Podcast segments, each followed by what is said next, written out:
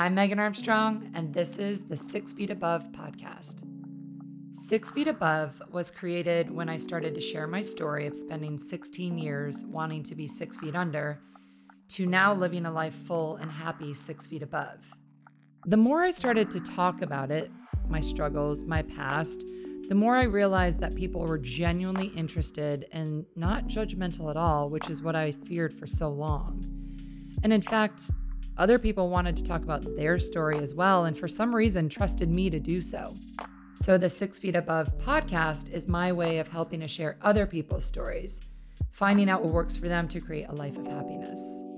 Before we start this episode, I wanted to let you know that it has some explicit language and some very serious subject matter. It may be triggering or sensitive to certain people. Please listen with discretion. This is Sheldon's story.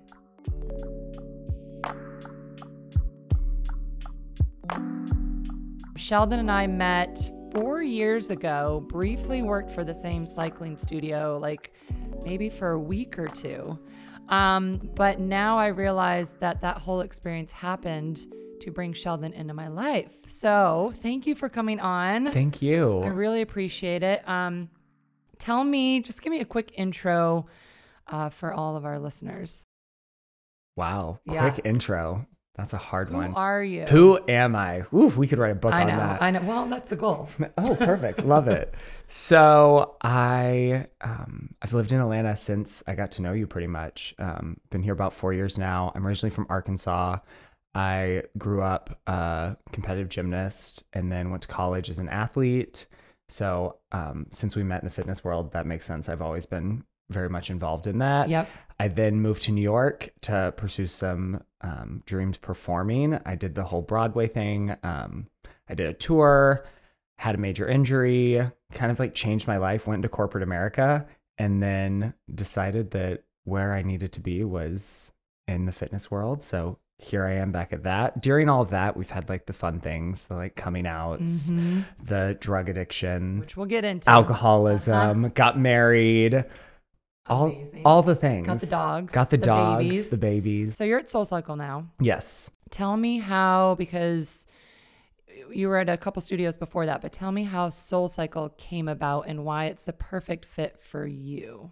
So I was introduced to Soul Cycle when I was actually living in New York City and I had just gotten out of like rehab from a surgery. Okay. So I had a titanium rod put from my knee to my ankle and one of the first things they said I could do was indoor cycle. Okay. At that time my drug addiction was like in full force and my depression was really starting to kick in. hmm So the ability to do something physically active was very refreshing. Yeah. And so I took like the gym spin class and was having actually a pretty good time with Yeah. that. And a good friend who we had actually previously met, one of the founders of Soul Cycle, I'd met her through her, didn't really know much about it at that point. She was like, You need to come.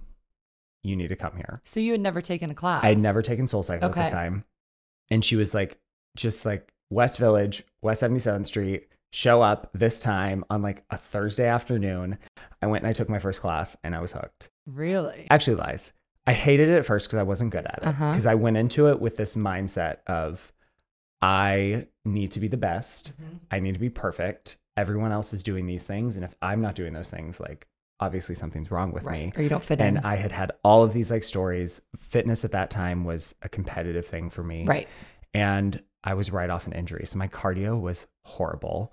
Um, Those one twos get I- real quick. Oh my goodness. We were running out of the saddle and I was like crying in the saddle. Oh my gosh. Uh, but I went back again because I left feeling great. And what I eventually found was it wasn't necessarily about the fitness. It was more about the community. It was more about like self empowerment and like meeting yourself where you're at and having some fun. And then also like not being afraid to push yourself to go somewhere further. right. And that's when I fell in love with Soul Cycle. So you've been teaching Soul Cycle in Atlanta for a year. A year now. Just celebrating the, and you just opened your second studio. You're about to. Yeah, right? we open on Friday. in Ponce. Pond City Market. Amazing. So excited. Congrats. So I think it's um it's interesting. We talk about you know uh, teaching fitness, and that's kind of where I connected with you when we first met. Um, you're the type of person that walks in a room and it's like we want to be around you. I want to be around your energy. And one thing that we've talked about is kind of this dichotomy of a fitness instructor having this energy and this, you know, we've got it all. We're putting on this show for people and, and everything has to be perfect when we're up there, either, you know, teaching spin or teaching something different. But people look up to us because they it looks like we've got it all together, right? And behind this whole idea and face of fitness is our real life. Mm-hmm and what we've been through and what we had to go through to get to where we are now which when i first you know shared my struggles and my past you reached out to me right away and said thank you for doing this. Why did you thank me? Because more people need to own the fact that life is not always sunshine and rainbows. Because mm-hmm. it's refreshing to see someone that you you could look at and you could think they've got it. They've got the job. They've got the house. They've got the look. They've got the like followers on Instagram. Like whatever you want to say like make someone like successful mm-hmm. or thriving so often we just like slap that label on and we're like okay like they've got it together. Like perfect. Megan's like Megan's amazing. And yes, Megan's amazing, but we also need to hear like Megan's amazing because she went through all of this. Exactly. And that's actually what made you who you are. That's what made me the person I am today. And it's okay that you don't always have everything together. Mm-hmm. It's okay that like there are times that like you don't feel like you're you're at your best. You feel beaten down. Like you're having like a hard time with things. That's okay. And people need to know that. Absolutely. So thank you because when you reached out to me, it was like, oh my God, Sheldon believes in me, believes in this, believes in what I want to do. Like it's just that validation. Mm-hmm. So I appreciate you, you know, coming on and sharing your story. And I kind of want to start from the beginning with you yeah. and your family and how you grew up and where you grew up and your relationship with your parents. Yeah, let's do it. So I grew up in Bentonville, Arkansas, which um, is kind of in I think technically it's in the like heart of the Bible Belt, and grew up Southern Baptist, um, religious family, um, very like loving family, great parents. But the religion that we were in at the um, or the religion I grew up in was not the most inclusive, mm-hmm. and I from a very young age knew I was different. I from a very young age knew I I didn't want to grow up and like marry a woman mm-hmm. and like do these things. I also, from a young age, had like some differing beliefs from your parents from, or from from my parents and from like the religion that we were in. okay. in. Um, that made me kind of feel like an outsider. Got it. And what I did know is that what I had seen from lots of religious aspects was condemnation, you know, exclusion if people were like coming out. Um, I then went into a private Christian school where kind of like the same thing happened. Like people got expelled if they came out. Um, so most of my growing up was very much about like putting on a facade. And from a young age, I learned like stifle your emotions yep. and let people see what you think they want to see. So I kind of adapted to be a chameleon like i could put on the face that would like make everyone like the teachers at the christian school love me the like pastor at the church like think i'm like doing things great. Right. Um and that made me feel like i was okay. And meanwhile inside i was terrified because i was afraid if anyone ever actually knew who i was right. then no one would love me. Right. Do you think your parents knew looking back? You know that's a really hard question to answer yeah i know did they know that you were struggling with something maybe? I think so. Yeah. I think they knew I like had some like struggles and I think lots of it probably from their aspect was hard to see because I would get a little bit of the like bullying or the teasing of like, oh, he's gay, he's in musical theater, right. he's a dancer, right. he's in gymnastics, like he's he's feminine. And I think they probably assumed it was like really hard just like seeing me being bullied. Got it. And that was probably my struggle. Um I definitely was not open with them about anything. So it's a hard question to answer if I actually know they knew. Yeah. I think they probably knew I was dealing with something. Okay. Yeah. So when did you, you went through all this as a young adult teenager? Yep. Like when did it really kind I of? I came out at 17. Okay. And I came out in a nasty way. In high school. In high school. Oh my gosh. I came out angry and was mm. like, this is me like screw you world. Looking back, hindsight's 2020. I would have, of course, loved to have done it a million different ways. Yeah. But what had happened at the time is I had started to develop some good friendships. I had started to feel like I might have a community that, like, if they knew who I was, Would it still would be love you. okay. Yeah. And I had also started like secretly dating someone. Oh. And so it was very much in like the shadows of Fayetteville, Arkansas. So I was doing a lot of sneaking around. I was doing a lot of disrespecting my parents through that. Like I was living under their roof. I was telling them I was one place and I was another. Which I feel like most I teenagers was do say, to a as certain. no other Yeah, teenager yeah. ever has done. Yeah. But yours is a different, like mostly it's like sneaking into a party, whereas yours, you're sneaking off with another guy. Yeah. And I kind of got caught. Um, I had like left my phone. I was like in a couple like towns away and didn't answer my phone. My mom, of course, was super worried because I was actually I was 17 at the time. And she was like, "Where like where are you?" So I finally answered my phone and I, and she was like, "Where are you? Like what's going on? Are you okay?" And I just kind of like snapped. I was like, "We need to talk when I get home." And she was like, "Are you okay?" I was like, "I'm fine, but like we need to talk."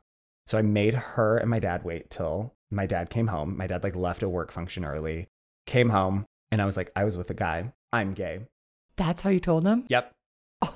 It was Oh, shit. yeah, so rude, so aggressive, and I did it so I was so defensive. Yeah, but it's not like looking back, you say that, but in that moment, that's how you were feeling. Like Yeah. that those were, and we talked about this anger. Mm-hmm. and because i dealt with a lot of that too like you you're angry because your life is the way it is and and you would love it to be different Yep. but now looking back that we've gone through all this we can accept it now so talk a little bit about that that anger towards your your parents and and just the world Yeah, I had bottled that anger up uh-huh probably since wow, as as long as I was like yeah a pretty conscious kid. Um, I actually was having a conversation with my therapist yesterday because we're still like kind of digging through all this stuff. Yeah. Because some things have like came back up in my life, and I'm like, you know, like I think I still have some like self like doubt issues from like whenever I was a kid. And um, one of my like first memories as a kid was like me like laying in my bed, um, and like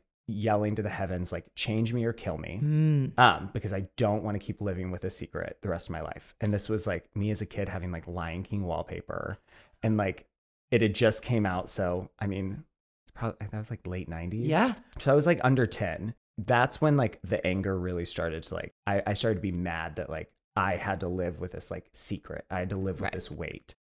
And so fast forward almost probably 10 years of me building all that up. hmm The easiest way for it to be directed was towards the people that brought you into the world Yep. yeah Mhm. yeah And so it was me just I I felt like they were the reason I couldn't be myself. They were the reason I probably like, you know, felt like it was so hard to be open and honest and they're like, "Why didn't you tell us this?" And so of course I blamed it on them. yep So all of that just kind of erupted. And it was like the late spring. So that entire summer was just like a lot of like anger yeah of me trying to like prove to them that like they weren't going to be able to change me, of them because they tried to change you right yeah, we did um, some conversion therapy. oh god Uh, we did like the group um, of like our family, and then we did like me on my own. hmm It didn't work.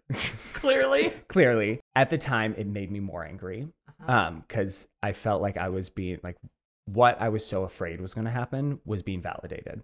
The one thing that I think turned out differently is I had created the story in my mind that I would be disowned. I'd be like kicked out. Like I was not kicked out. I was definitely like punished for the fact that, you know, I had been like kind of like being a sketchy kid, lying, running around, doing all these things. And they didn't know like at the time like what to do. So yeah they they were trying to like figure out how to deal with this and I was just fighting every turn, every step. Wasn't telling them what I needed, was just telling them like this is me cuz I finally like felt like my secret was out. Mhm. So since my secret was out and the thing I'd been so scared of, like I didn't give a fuck. Like, Right. There was nothing to be held back. right So I came out swinging. but that that coming out and finally saying who you were didn't fix everything like there Oh, was no. all this you know these other emotions that you were never able to deal with as a kid inside Yeah. so is that kind of when the alcohol and drugs came into play Alcohol had already been like dabbling. with. Okay, sure. You're 17. That Yeah. makes sense. Growing up, I probably had more like eating disorder stuff. Okay. Um, food was definitely something I had tried to like control. Alcohol at the time was still something that I was just like, ooh, like I'm gonna like do it. and I'm gonna be bougie about it. I'm gonna have a martini. Done. 17. I'm done. I'm gonna have like one margarita. Okay, I'm done. Like somehow I like was able to control, you know, for like a year. yeah. and then I had my senior year, started actually like going to a therapist that like kind of helped me like manage some of my anger. Um, got me and my parents back to where we were at least like speaking. Was that your idea or your parents' idea to go to a therapist? Their idea to go to a therapist, I said I want to be comfortable with the person we're picking because whenever we went to conversion therapy, I had no say. Got it. It was you're going to see this person, and then it was a person that was like wanting to change me. Yeah. we finally found a therapist that I felt like was not trying to change me, but was trying to help mend the relationship. Okay. And I was okay with that. I was like, we can work the relationship. What I will not stand for is like someone trying to change who I, I am as like a human being. Right. Um, so that's what kind of happened my senior year. And then when I moved out my freshman year of college, that's when shit hit the fan with drinking. You went to Hawaii? I went to Hawaii. Okay. I wanted to get away. I still had like a lot of resentment against the town I grew up in. Yeah. And lots of the people um, that lived there because I felt like they were the the ones that like made this so hard for me, that made me keep a secret, that made me do all these things. And going to a school that at the time was definitely like one of the top ones for cheerleading, Right. I was surrounded by a whole bunch of other gay people, which was the first time in my life really like being able to live in that environment and Yeah. be open. Yeah. Um, because I'd done musical theater growing up. I had like been around the gay people, but it was very much like, oh my God, one day I'm going to be like them, maybe. And so when I got to college and I was on the other side of the Pacific Ocean and I was surrounded by gay people and I could do whatever the hell I want. Yeah. I started drinking. Yeah. And then I figured out that like drinking made me feel like my problems weren't that bad. Drinking made me feel like I fit in with anyone, no matter who they were. Mm. So why would I not want to do it all the time?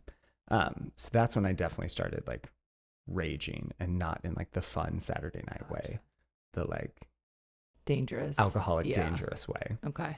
Okay. So it's more than just a college kid going to college with the freedom. Oh yeah. It was like all of the those 18 years of bottled bottled up Mm-hmm. emotions and and stuff Yep. were dealt with by alcohol because it just kind of numbed it. Yeah, didn't, 'cause didn't I would- it. if I would start drinking, like maybe something would come up. Maybe something would like flare an insecurity. Um, so guess what? Like I can just black out. Like we can, And I, not have to worry go- about it. I'd go zero to sixty. Wow. Yeah. Okay. So tell me a little bit about when the drugs came into play. So you, you went to you went to college, but you didn't graduate. No. Is that right? Okay. I was there for two years, and then I got the opportunity to go to New York for um, a workshop of a show that was going to be was planning on hopefully coming to Broadway. Okay. Um, Bring It On the musical, Nice. based on that 2000 cult classic movie Bring It On. I love it. So that was an opportunity that I felt like I couldn't pass up. Yeah. But the alcohol never got in the way of the dance and gymnastics and all, you know, because it's such a physical sport. Yeah. It definitely played a part of it. Okay. Part of me had made it such a part of my life though that being like drunk or high, I could still like tumble. Function. Yeah. I could still muscle memory still kicked in. Yeah. And there was like one time my like freshman year of college that we were doing like a cheerleading showcase and I had like gotten like drunk until like 6 a.m. and we like performed at like 8. And I like remember starting the routine. I don't remember the routine. And then all of a sudden I remember landing my final like pike toe full and like hitting my pose and being like, the world is spinning. Where am I? oh my God. Um, so I hate saying I got like good at, at it, Yeah. But it's routine. but it became the the normal. right. Um, and then whenever I started doing uppers, that whenever like cocaine and like crystal meth came in, like I felt like I could jump higher. I felt like I could kick further. and I could just leap all day. So that kind of to my mind became the like the baseline of like, well, why would I not do something that's Right. gonna make me better at this? Right. Which is a complete lie. But with that like drug in my system, I thought I was better at it. Yeah. The time being, you did anyways. Yeah. Again, Mhm. looking back, totally different. Totally different Yeah. looking back. So you you left school, went Left to school, New York. moved to New York. Um, that's when I definitely started partying a lot more. Okay. I had the like schedule of um, when we were in rehearsals, it was like 10 a.m. to 5 p.m. off on the weekends. That environment is very conducive to drinking. Cocaine was like around and it was like considered pretty normal. So the like taking it a little bit further didn't seem like a leap. Yeah. I felt like the like baseline was already like coke. I think the first time I did crystal, I like thought it was, um, and then I was like, oh my god, but I'm up for like three days, and then I just kept going from there. With with crystal meth. Mm-hmm. Okay. Yeah. Were you and you were still drinking too? Oh yeah. And so we, I'll give you a little bit of a timeline. I left college in May. Um, I spent the summer at home and I did some like traveling and some like cheerleading work, random stuff. And then we started, I think, in September with the workshop of Bring It On. So we did like September to November, and I think we came to Atlanta actually Oh. in December for our out of town trial. So in that like month, I stayed in New York and I decided, you know, what what will I do? I'll like I'll do some go-go dancing. Perfect. I'm already a dancer. Really? I've been out at the gay clubs every night. I know could do everyone this. here. Yeah. I'll take my clothes off, I'll jump on a thing. And it felt like it filled so many of the voids because I got like people telling me how beautiful I was. Mhm. So there was my like positive affirmations Yep. that like I'm pretty, so like I'm worth something. I made a pretty good amount of money and I could get as drunk and as like high as I wanted. And no one really cared It Didn't matter. it was kind of the normal in that Right. industry and that's where um, cocaine started to like dabble into crystal and it just felt normal Yeah. i had like surrounded myself with a whole bunch of people that were doing it so i thought i might as well too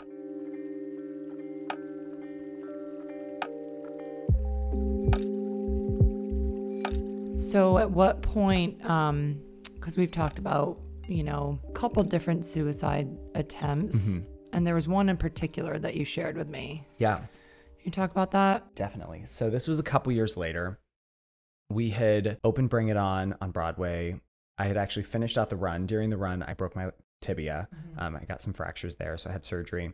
And after that surgery, I was out for a year.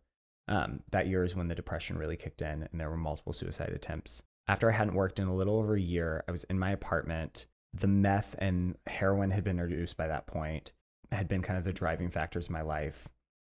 And at the time, I was actually using IV. And so I was in my bathroom. I had set up my like ritual of like what I was going to do. And I decided that like that night I was going to overdose. And I, I'm only asking you this because I know for me what night, like I decided, like, or what day, you know, it's just, Yeah. Um, was there something specific that happened that day or something that was like the tipping point or the catalyst where like, I just can't, I can't deal with this anymore? That day, I don't think I can't remember anything in particular. The like month leading up to that had been a lot of feeling like I have nothing left. Mhm. Like I had gotten back into trying to audition and things weren't going well. Yeah. Because I now look back and I can see why they weren't Right. going well. Right. but I'd done that. I had a relationship that had failed. I was definitely starting to run out of money. Like we were scrounging the bottom Yeah. of the barrel. And all the things that I had used to like put my self worth and to like decide that like this made me valuable to the world were gone. Mhm. And I was left with what felt like that little kid in his bedroom whenever he was, you know, just a couple years old, Right. being like, like, I don't want to live like this. Yeah. And I felt like I had tried a whole bunch of other things and nothing was working. I knew at that point I had a problem with drugs. Um, I had tried quitting on my own and it wasn't working. And so I thought it was a losing battle and I wasn't really providing anything else to the world. I knew I was starting to hurt the people around me. So I felt like it was just better off end it now. What I didn't understand and what I still think lots of people don't feel like they can do when they're in that point is just say it. Yeah.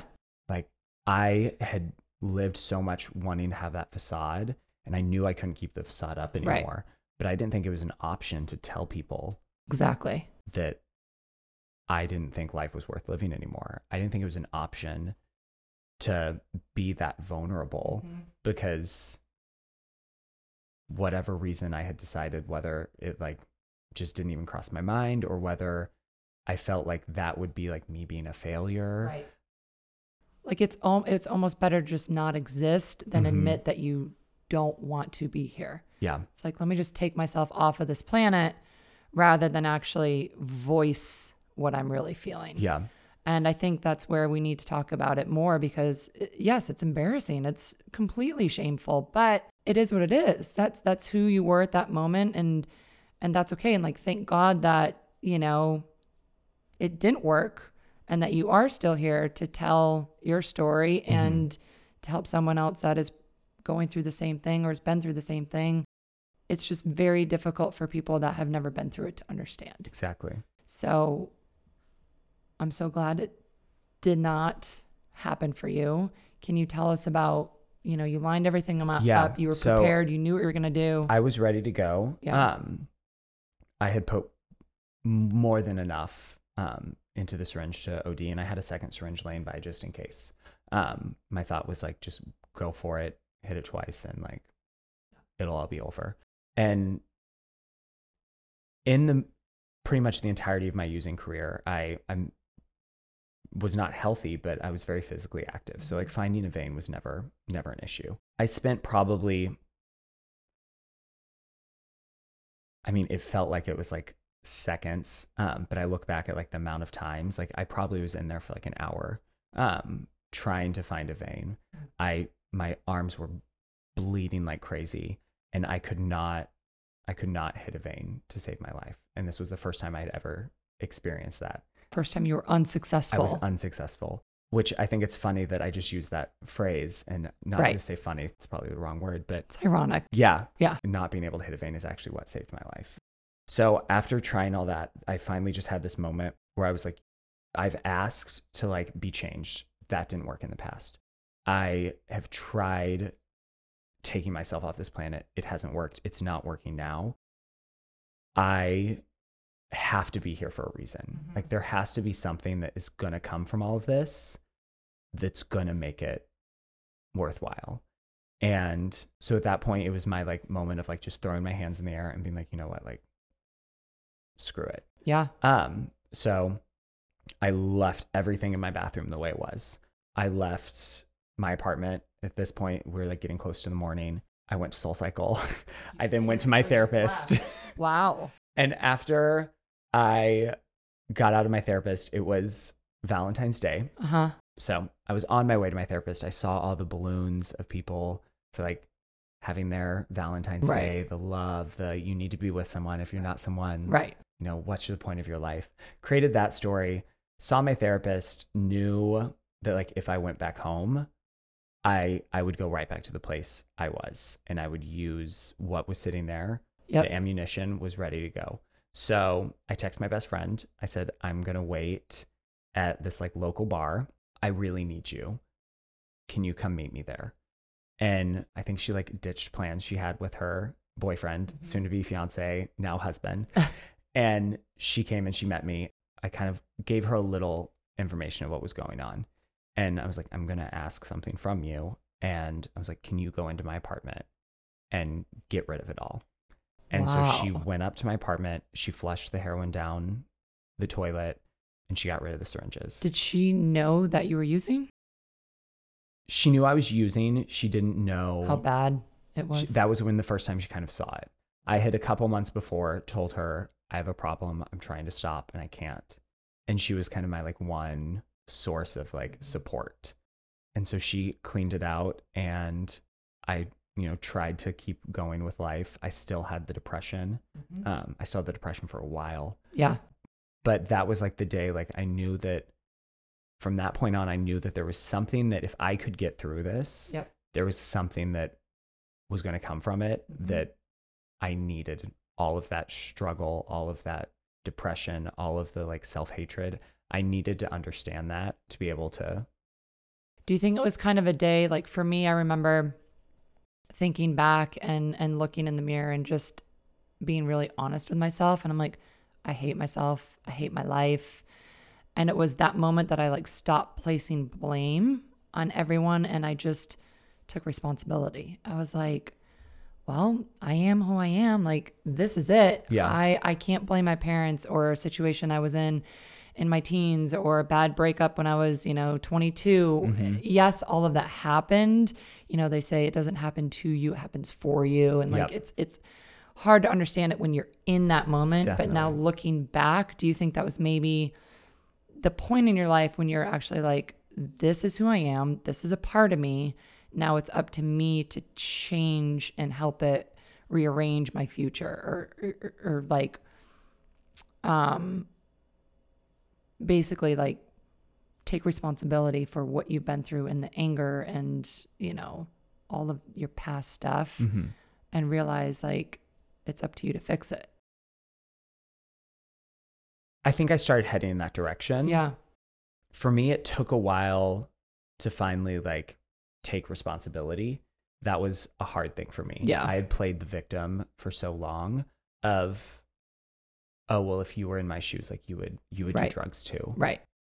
I think at that point though, I saw that I had this life that on paper looked amazing. Mm-hmm. I, you know, was in my early 20s. I had been on Broadway. I had been on like national like TV. I had done all these things that like everyone would tell me like these were like lifetime achievements that people would want to like check off throughout the course of a career that I had done, you know, in a couple years Yeah. and I still wasn't happy. So I knew that the change had to come from within. I don't think I knew what that change was going to be yet. Yeah. I just I knew that I was going to have to change. And probably took another year and a half for me to finally be like, "Wow, I'm playing like the victim. Like I'm like I'm blaming it on everyone else." everyone else. Yeah. That it took me a long time to realize how much blame I put on the rest of the world. This is going to sound harsh, but depression is very um, selfish. Yeah. When you're depressed, all you think about is yourself. Yeah. And it's, you know, my life is the worst and this is the worst for me. And it's like, it becomes that cyclical sort of thing where that's what you think about how bad something is and it becomes worse and worse and worse. And you s Mhm. just start to go down this spiral. And that's when, you know, people are like, oh, when you're when you are depressed, that you really have to think about stuff that you're grateful for. And I'm like, oh God, that's so much, you know, easier said than done. Yeah. Um, because it starts to consume your thoughts and and your habits of what you're doing on a day-to-day basis. Mhm. So for me, it was like I had to break out of those horrible thoughts and horrible habits. Yeah. So it's like you've created this whole life, you know, up until you're what, 20, 24 at this time or 22, Yeah. somewhere Yeah, around there 24. You know, all of these emotions and these thoughts that you've had, like that's habitual. Mm-hmm. So it's now like, okay, now I got to figure out how to get out of that and how to change some of that. So when you finally, you know, you said it took like a year and a half before um, you stopped playing the victim. Yeah. Do you, can you give any examples of how you did that? Like, how did you rework your own brain to help you get out of that mentality? I do a lot of what I call like brain training. And I know Uh-huh. some people call it that as well. It's reworking the way you allow your brain to think through things. And with me, it's also the verbiage I allow my brain to use. So, um, after this incident we had just talked about, Yeah. um, I later that summer went to rehab, and that was the first like big shift, and I had to like completely reset. It was like 30 days. We're making a change here.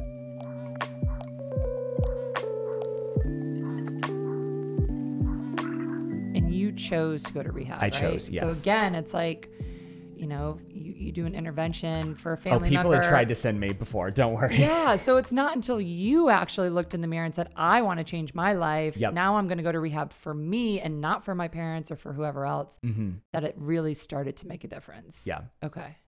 So that was like the beginning of it. But what I didn't realize is how much of my thinking was just like self-defeating thoughts.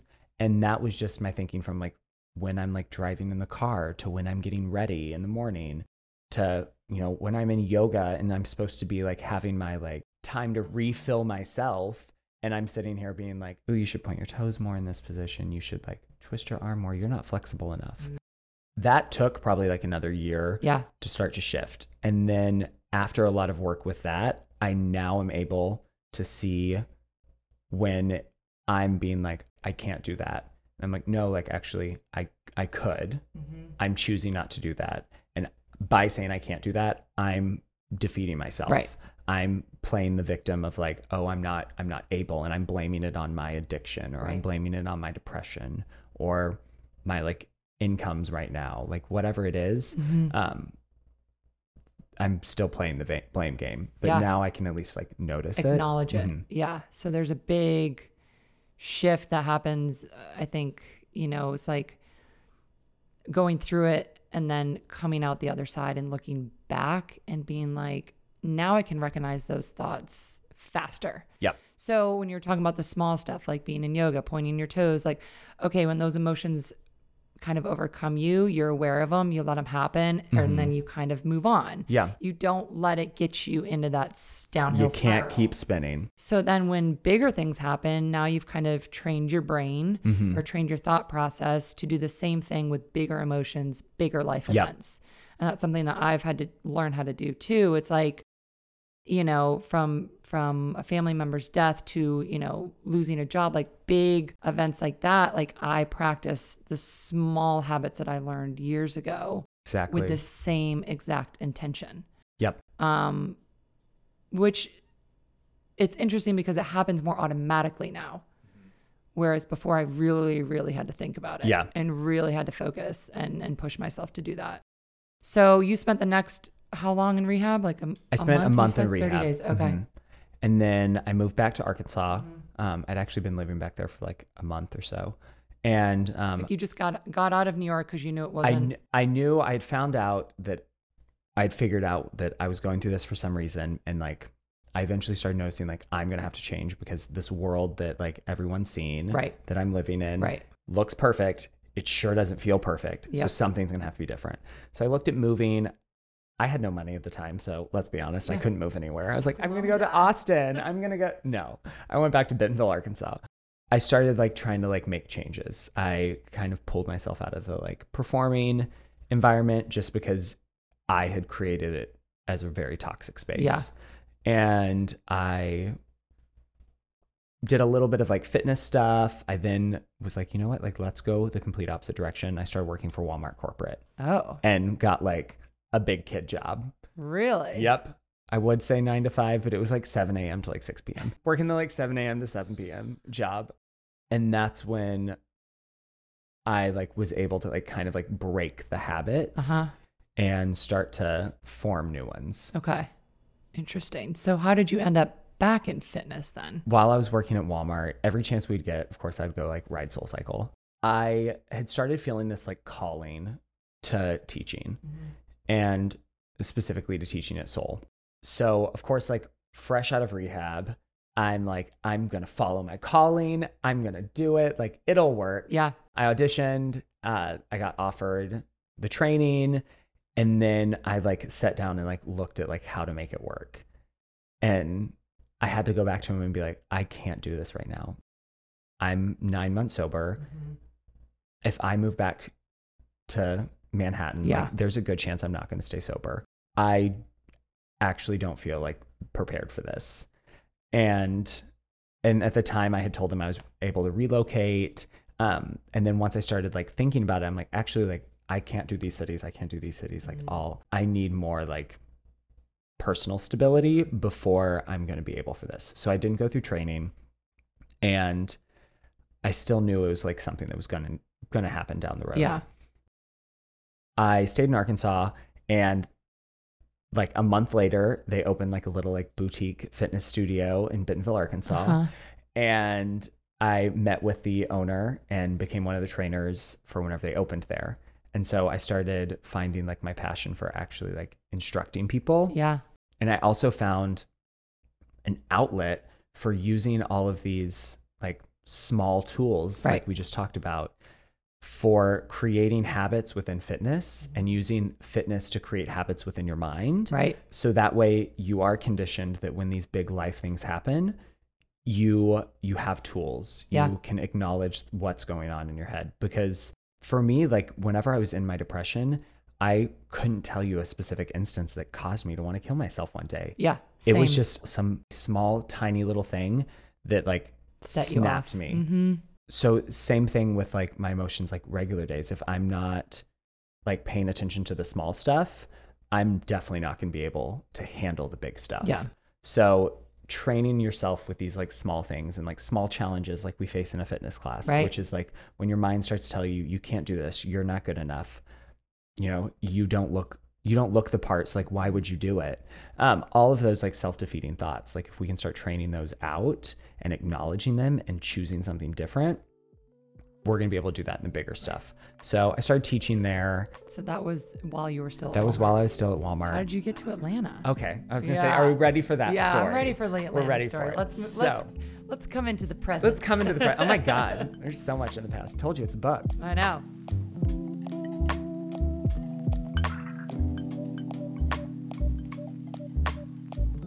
While I was in Arkansas, I met my now husband. We started dating, we got engaged while we were in Arkansas, and moving to Atlanta became an option for his career to move forward. Can I ask you what your parents thought of that? Yeah. Because you're living in Arkansas. Living in Arkansas. Where they live. Yeah. My parents are amazing. Um, they at this point are like very supportive. Um, it was a little bit of a shock whenever I Yeah. first was like, "Hey, by the way, I'm getting married."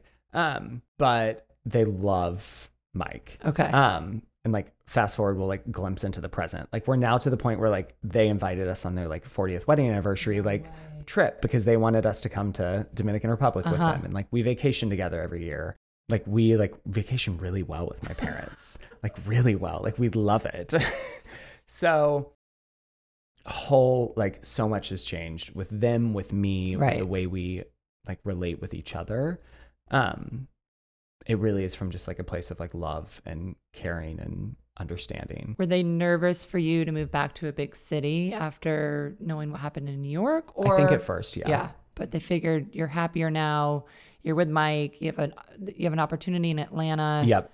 A little bit more supportive, but In the words of my mother, Yeah. I knew you were never going to stay here very long. I love Bentonville, Arkansas, but just it, Yeah. it wasn't the place I wanted to be settled in. So um, we decided to move here. I decided to stay with Walmart. Uh-huh. Um, I loved working um, with the company in Bentonville, and there were not any positions here, so I transferred to a supercenter Okay. as an assistant store manager. Um, so I went from corporate to um, retail level, and we moved here. Um, I quickly left Walmart.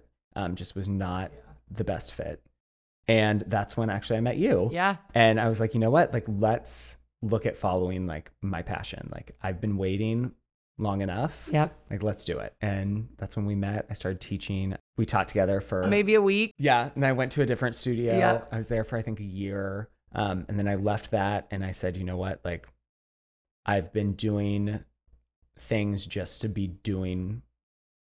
I've I've been teaching at places just so that I can teach. Right. Let's create some space and see what the universe fills it with.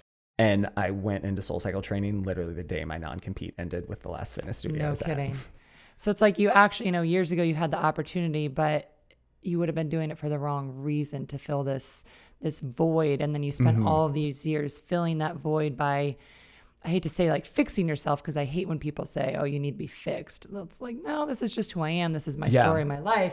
But you learned how to handle all those emotions and all those things, and then the opportunity came up again, and it was like, bam! You knew it, right moment, right time. You auditioned, Yep. you got it hmm and now you're literally inspiring you know hundreds of people thousands of people in atlanta but i think the most important thing to talk about is that we still still deal with all of this Oh, every day. yeah. so along the way there's probably been some relapses Mm-hmm. or some times where you felt like you were moving backwards Yeah. can you talk briefly about that Definitely. I like the verbiage. I'm going to throw this out there real quick. Um, we're not fixing ourselves. I feel like we're understanding ourselves. Perfect. Because once I understand, like, then I know what I'm working with. I like that. So when we first moved to Atlanta, we'd been here maybe a month um, and I relapsed. Mhm. Oh, okay. I had decided that I was like, okay, drinking. Like the drugs were just my issue. A story most addicts and alcoholics have said a million times. So I was like, I'm going to reward myself. Mike went out of town. Um, I decided to go to the pool and have a couple drinks. And next thing I knew, I was blacked out and I was doing drugs. So that happened. And that's when, like, it was really like coming back for that was a lot of like the same feelings I had had back whenever I was actively using. It was a lot of depression. It took me months to get myself through to get through the depression. Um, was when I really started working a like recovery program, Uh huh. and it also for me and my husband, it was a moment that like I really saw how much he cared for me because he kind of had to like be on the back burner while I just sat in this like rough place and tried to find my way out of it. I luckily had some tools and I knew that like a recovery program, I knew that actually like dealing with my issues and Mhm. like facing all the things I had buried away over the last, you know, 26 years, Right. actually starting to like bring them back up in therapy Yeah. and work through them on like healthy terms was my way to kind of pull myself out of that. And knowing that you weren't a failure because it happened again, that it was just a blip. I definitely felt like I was a failure You did at the time, right? Mhm. Yeah. And then it was through like things like this and hearing other people's stories and talking to other people in recovery and knowing that like the majority of people like screw up. Like Yeah. people fall and then it's not what happens when you fall. It's I know we say it a million times, but it's how you get back up. Right. That started making me be like, okay, you know what? This is just another learning in my story. Yeah. And there's something I'm not learning because I've this happened again and it actually happened again about a year and a half ago. Really. Um and I it was another learning that I had like started getting back to just saying everything's okay. Everything's okay. I got it. I'll do this. I'll do that. Overworking myself, not taking like mental care of myself. I wasn't going to therapy. I wasn't meditating. I wasn't reading. I wasn't really working like a recovery program. And through me letting all that fall on the wayside, the patterns that my brain had done for the majority of my life before I knew it took lead. yep. And next thing I knew, it literally was one day that I went to go to the grocery store and I drove right past the grocery store, got drugs, and an hour later was like, what the hell just happened? Yeah. And couldn't believe that like my my thought process that took me there was like, you know what? Like, don't go get groceries. Go get drugs. You'll be more productive. Hmm. You'll get things done. It'll be fine. Like, you got this. This is this is the way. This is how it's worked for you before. It never worked for me before. Right. Um, but my my brain let me tell told me it worked for me before. So that was a year and a half ago. And did Mike know at the time? He was in Australia. Um, he got back, and he got back on his um, birthday, and he found out the next morning. Was he disappointed, sad, upset, angry, understanding? I had told myself that I wasn't gonna say anything to him. That it was just this one time, and I just needed to shut up and like pretend that everything's okay because I'll, I'll I'll never do it again. Right. And um, so he was more hurt that I didn't tell him. And then with the actual relapse, he was.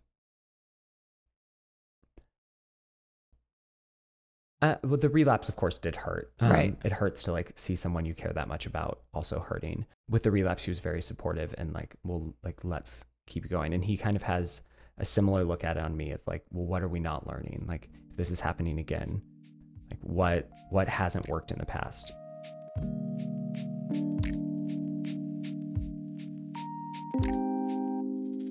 What would you say for someone that is going through something similar that doesn't have that support system? hmm You know, like how, if you didn't have Mike, like what would you have done on your own to kind of help you through that? i think the biggest thing is whether it's someone that you're in a relationship with or it's you know a recovery group or it's a support group or it's a hotline I think the biggest thing is like having someone that you you can tell everything to and know that there's not going to be judgment. Yeah. Um, someone that you can be like, "Hey, I I'm struggling with this," um, because I think there's a lot of power in us just getting out of our heads and speaking what we're struggling with. Right. Um, even if that person's you know someone you don't know on a hotline, that person can be the one that kind of like helps get it in the light. Yeah. And when you see it in the light, you might even see it a completely different way. Well, and sometimes it just helps to like vocalize it because you have all of these like insane thoughts going through your head. It feels like, you know, a million miles a minute. But when you just start to talk about it, um, it slows it down. Yeah. For me, anyways. For me, it becomes more like doable. Too. Yeah. Yeah. I start to see it as like a okay, well, like I can handle this part right now. Yeah. That like one thing that I just said, like I can do that now. I'll worry about everything else tomorrow. Right. Right. But again, it's about you wanting to do that hmm for yourself. And that's that's the biggest thing that I took away from our conversation previously is is you know, you grew up in this area of the country that was not accepting of who you were. And once you kind of accepted who you were, you're like, here I am. I don't care what anyone else thinks. It became okay. hmm And not only okay, but it gave you this platform in your job and in life to actually succeed. So, what you thought was an issue or a problem when you were 5, 10, 15, 20 years old is now how you're actually thriving. Yep. And you could have very easily stayed in Manhattan and stayed in that place and, you know, had a totally different life. hmm But you're the one that chose that I'm not going to do this to myself today. I do want to see tomorrow. I need to remove myself from this situation. And all the things that I thought were bad about myself are why people are drawn to me. And that's why I was drawn to you. Um, you're just so positive and accepting and, and like this little ray of sunshine and and and really fast legs on the bike. um, but you posted something yesterday, and I kind of want to wrap it up with this. Um, you went to the Imagine Festival, I did. and it was ED, mostly EDM. EDM, yeah. Okay, so you know, usually you would think lots of drugs, lots of alcohol, people just you know touchy feely all over everybody, and you posted something that basically the point is um, when you became sober, you thought you'd never be able to go to this sort of event again Yeah. because that's very much what it's surrounded by is the drugs and the alcohol but you you chose to go to it and enjoy what you love about it and not partake in the drugs and the alcohol Yeah. so just tell me about that experience was this kind of your first big festival It was my first festival ever. really So I had been to a lot of like music performances. Uh-huh. I had done like Dance on the Pier and like all the things in New York. yeah But I would never do a weekend festival because I couldn't smuggle in enough drugs to get me through a Mm. weekend. if we're just being honest. fair So I had never done like the festival experience Right, with right. like multiple stages, that many people. And I I love EDM music. If you you've taken my Uh-huh. Yeah, class, like yeah. we love to thrive, we love to kiki, Absolutely. we do all the things. 30 second runs let's just go 32 Do it. I had the opportunity. I got a wristband and was um, there for a fitness activation Uh-huh. that um, I was a part of, and then I, my plan was to like turn and run. And a couple people were like, "Do you want to just like go like check it out?" And I was like, "You know what? Like actually, yeah, like I'm here. Let's Yeah. go like look at the venue." And this was on Saturday, so hung out there until like 8 p.m. and left. Um, and I then was thinking about was like I would love to go back. Alan Walker, who's Yeah. one of my favorites, Yes. was playing, and then Marshmello, Mm. who's another one of my favorites. I was like, I would love to go back, but I had like created this story in my head that like sober people don't go to this. Like this is like not something like I should do. Like I shouldn't go to festivals. And then as I was thinking about it, I was like, I got sober so that I could like enjoy things in life. Mm. I got sober so that I could like have experiences that brought a smile to my face and gave me a memory that I look back on and I smile about. and you remember And I remember. Yeah. That's the most important part. yeah So why would I not experience this? And so what I did is I had a friend come with me. She was like my like partner. I actually like felt pretty good going into it, Mhm. like sober, even if I would have been alone. But going into like a situation like that, that I have no idea what I'm actually getting into, I was like, you know what? I need it's safety in numbers. Absolutely. I need a support Yeah. system. So I went and had like a couple energy drinks, got crazy. Um, why I decided it was smart to drink three monsters in one Oh, God. day, I have no idea. But it was hot outside and they were iced. and it's so better than the alternative. it's better than the alternative. Yeah. But I left with so much gratitude yeah. for the fact that I got to experience that sober. That's amazing. I left with so much like gratitude for the fact that I can actually like live the life I want to live and do it sober and still have a blast. Absolutely. Like just because so many things have like drugs and alcohol like slapped on them doesn't mean we have to avoid them if it's something that we're going to truly enjoy. And I love that because it's like you you were controlling what you could control. Mm-hmm. Like you didn't want to miss out on, you know, this great event, but you knew that going into it you weren't going to do the drugs, you weren't going to do the alcohol and you had a friend. Mm-hmm. So taking, you know, I think a lot of times we get so overwhelmed, especially in circumstances like that that are very um, high energy, or even when we're depressed, low energy. It's like we're so overwhelmed by everything going on or everything going wrong at the same time that we try to control everything, and then we feel like failures because nothing works. Versus, okay, I'm going to focus on two or three things right now that I can control and being successful in those smaller areas. So that's one thing that I practice that it sounds like you kind of do the same. It's like, okay, don't look at everything so big picture Yep. and overwhelming because chances are you probably aren't going to conquer everything this week. But like these two things, bringing a friend and just staying sober for this one day to enjoy it is your way of taking control and actually living. Yep. So cheers to you for doing that. That's incredible. Thanks. It was a blast. I was like, am I a festival person You now? are. I think I'm a festival really person are. now. You really are. I love it. It's pretty much Soul Cycle just Without a bike. without a bike. Yeah. So actually, I just come 45 minutes. 45 and minutes. Bam, it's like a festival in a dark room. I love it. And everyone's sober. That's right. Well, I really um I can't thank you enough for telling your story and I think you're an incredible human being and no one can tell you that. I think I see that you believe it and I am proud of you and I'm proud to say that I'm friends with you and proud to be in the fitness community with you and teaching people that your physical being it means nothing if your mental health isn't there. So just encouraging people to reach out.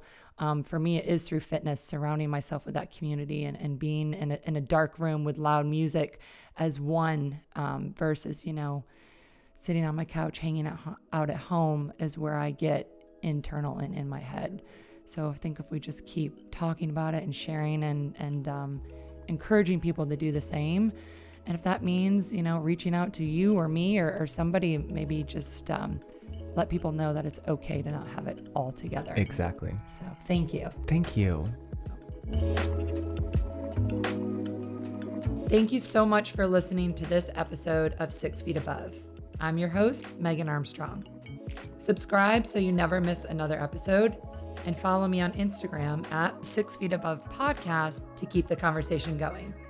Tune in next week for a brand new episode. This episode is a product of Audiographies, produced by Denora Sepolia, edited by Jacob Smolian, and the music was by Keenan Willis, funded by yours truly. I'll see you next time.